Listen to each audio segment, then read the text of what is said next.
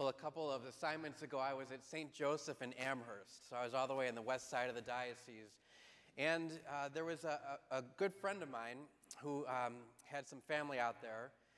And there was a young boy named Isaiah. He was, he was kind of like in middle school age, and he wanted to get baptized. And so I was really excited because I got to, to uh, take him to be baptized. And his church was St. Vincent de Paul. So I took him to St. Paul there, and we did the baptism. And a couple years went by, and um, he wasn't going to church anymore. And I felt really bad about this. You know, this kid that I baptized now wasn't going to church. But he was really involved in sports. He was playing football a lot, and he was actually going to be playing my parish um, in football. So he was coming to St. Joseph to play a football game, and he was coming from St. Vincent de Paul.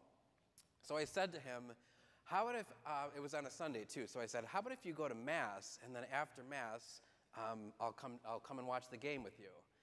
And he said to me, I'm not really going to Mass, you know, anymore. I don't really do that. So, but how about if you come and watch football with me? And I said, no, come on. Like, is there anything that I can do to make you want to go to Mass? And he said to me, well, how about if you wear St. Vincent de Paul's, if you wear my at the game, when you, when you come to the game? So I said to him, oh man, that's a tough one, but if, it's worth it. You know, like if you go to Mass, I'll wear whatever jersey you want me to wear and, uh, and come to the game like that.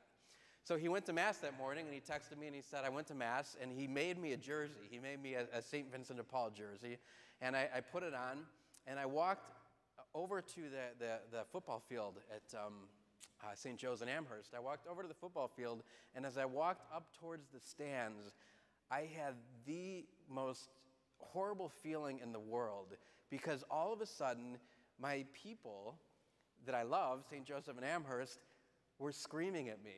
They started yelling at me, screaming at me, and they were just like horrified that I would wear the opponent's jersey.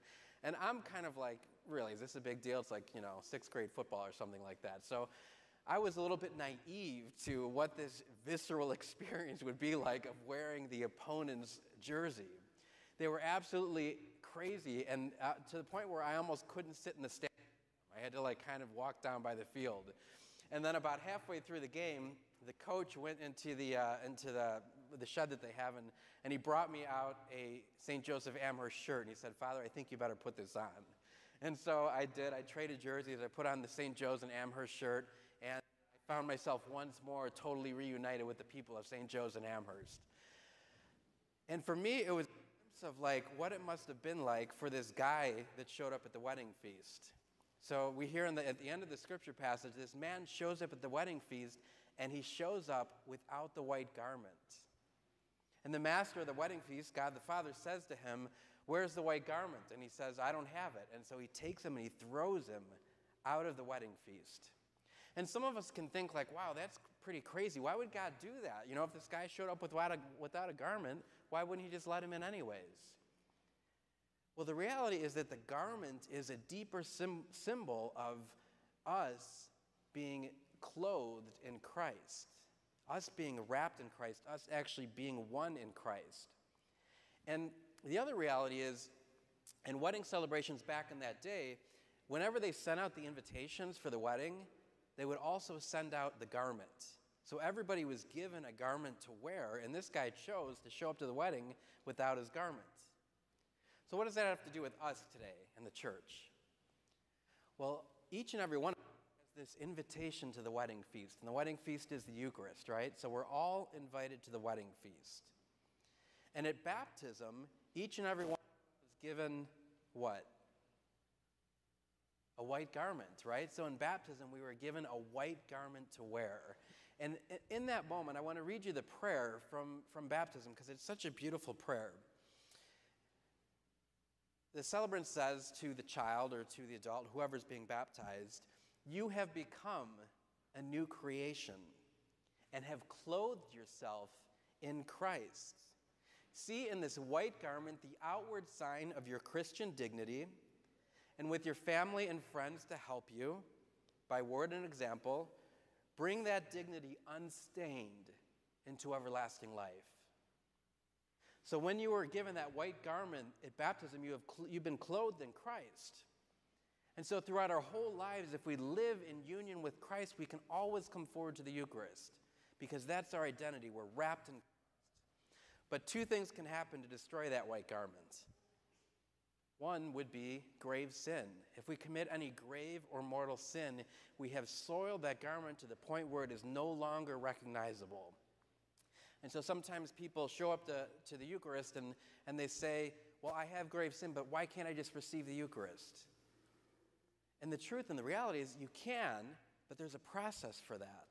There's a way for your white garment to be restored. And that process is confession, right? So we have this one. We've soiled our white garment or destroyed it, we can have it be restored and then come to the Eucharist. The other thing that would keep us from receiving the Eucharist or coming forward to the, to the Eucharist is not having received that white garment. So people often wonder, you know, like of, of, of, people that aren't, aren't Catholic, they say, why can't I go to communion? Doesn't God love me? Can't I go? And my response to them often is, yes, you can go, but there's a process for it. Like if you go and, and you go through RCIA, you come and learn about the faith and you're initiated into our faith, you will receive this white garment. And you can come forward to receive the Eucharist. So the reality is that we're all given these opportunities to come forward and to receive the Eucharist. We're all clothed in Christ. Our entire lives, we have opportunities to come every Sunday.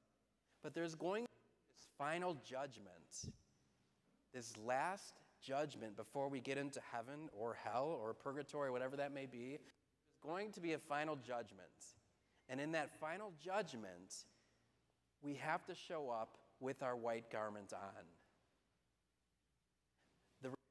we have to show up clothed in Christ. We have to show up pure in Christ. We have to show up ready to enter into heaven. And some people may have lost their white garments. Some people may have walked away from the faith. Some people may no longer believe in God. Some people may have sinned so gravely and turned themselves away from God. But the reality is, we do have our entire life to receive this white garment, to wear this white garment, to go to confession and to have it be renewed, so that one day when we show up to eternal life, to that final judgment, God will see us as clothed in Christ and we can enter into heaven.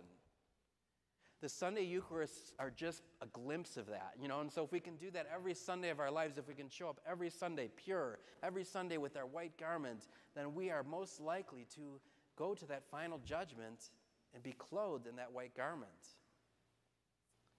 But if we don't have the white garment, we'll experience the same thing that I experienced St. Joseph and Amherst, this visceral rejection. We'll experience the same thing that Jesus preaches in the gospel today the rejection from the kingdom of God, and ultimately the rejection from eternal life. And so it's so important that we have this white garment and that we keep it unstained until, until eternal life. It's important not only for ourselves, but for those that we love.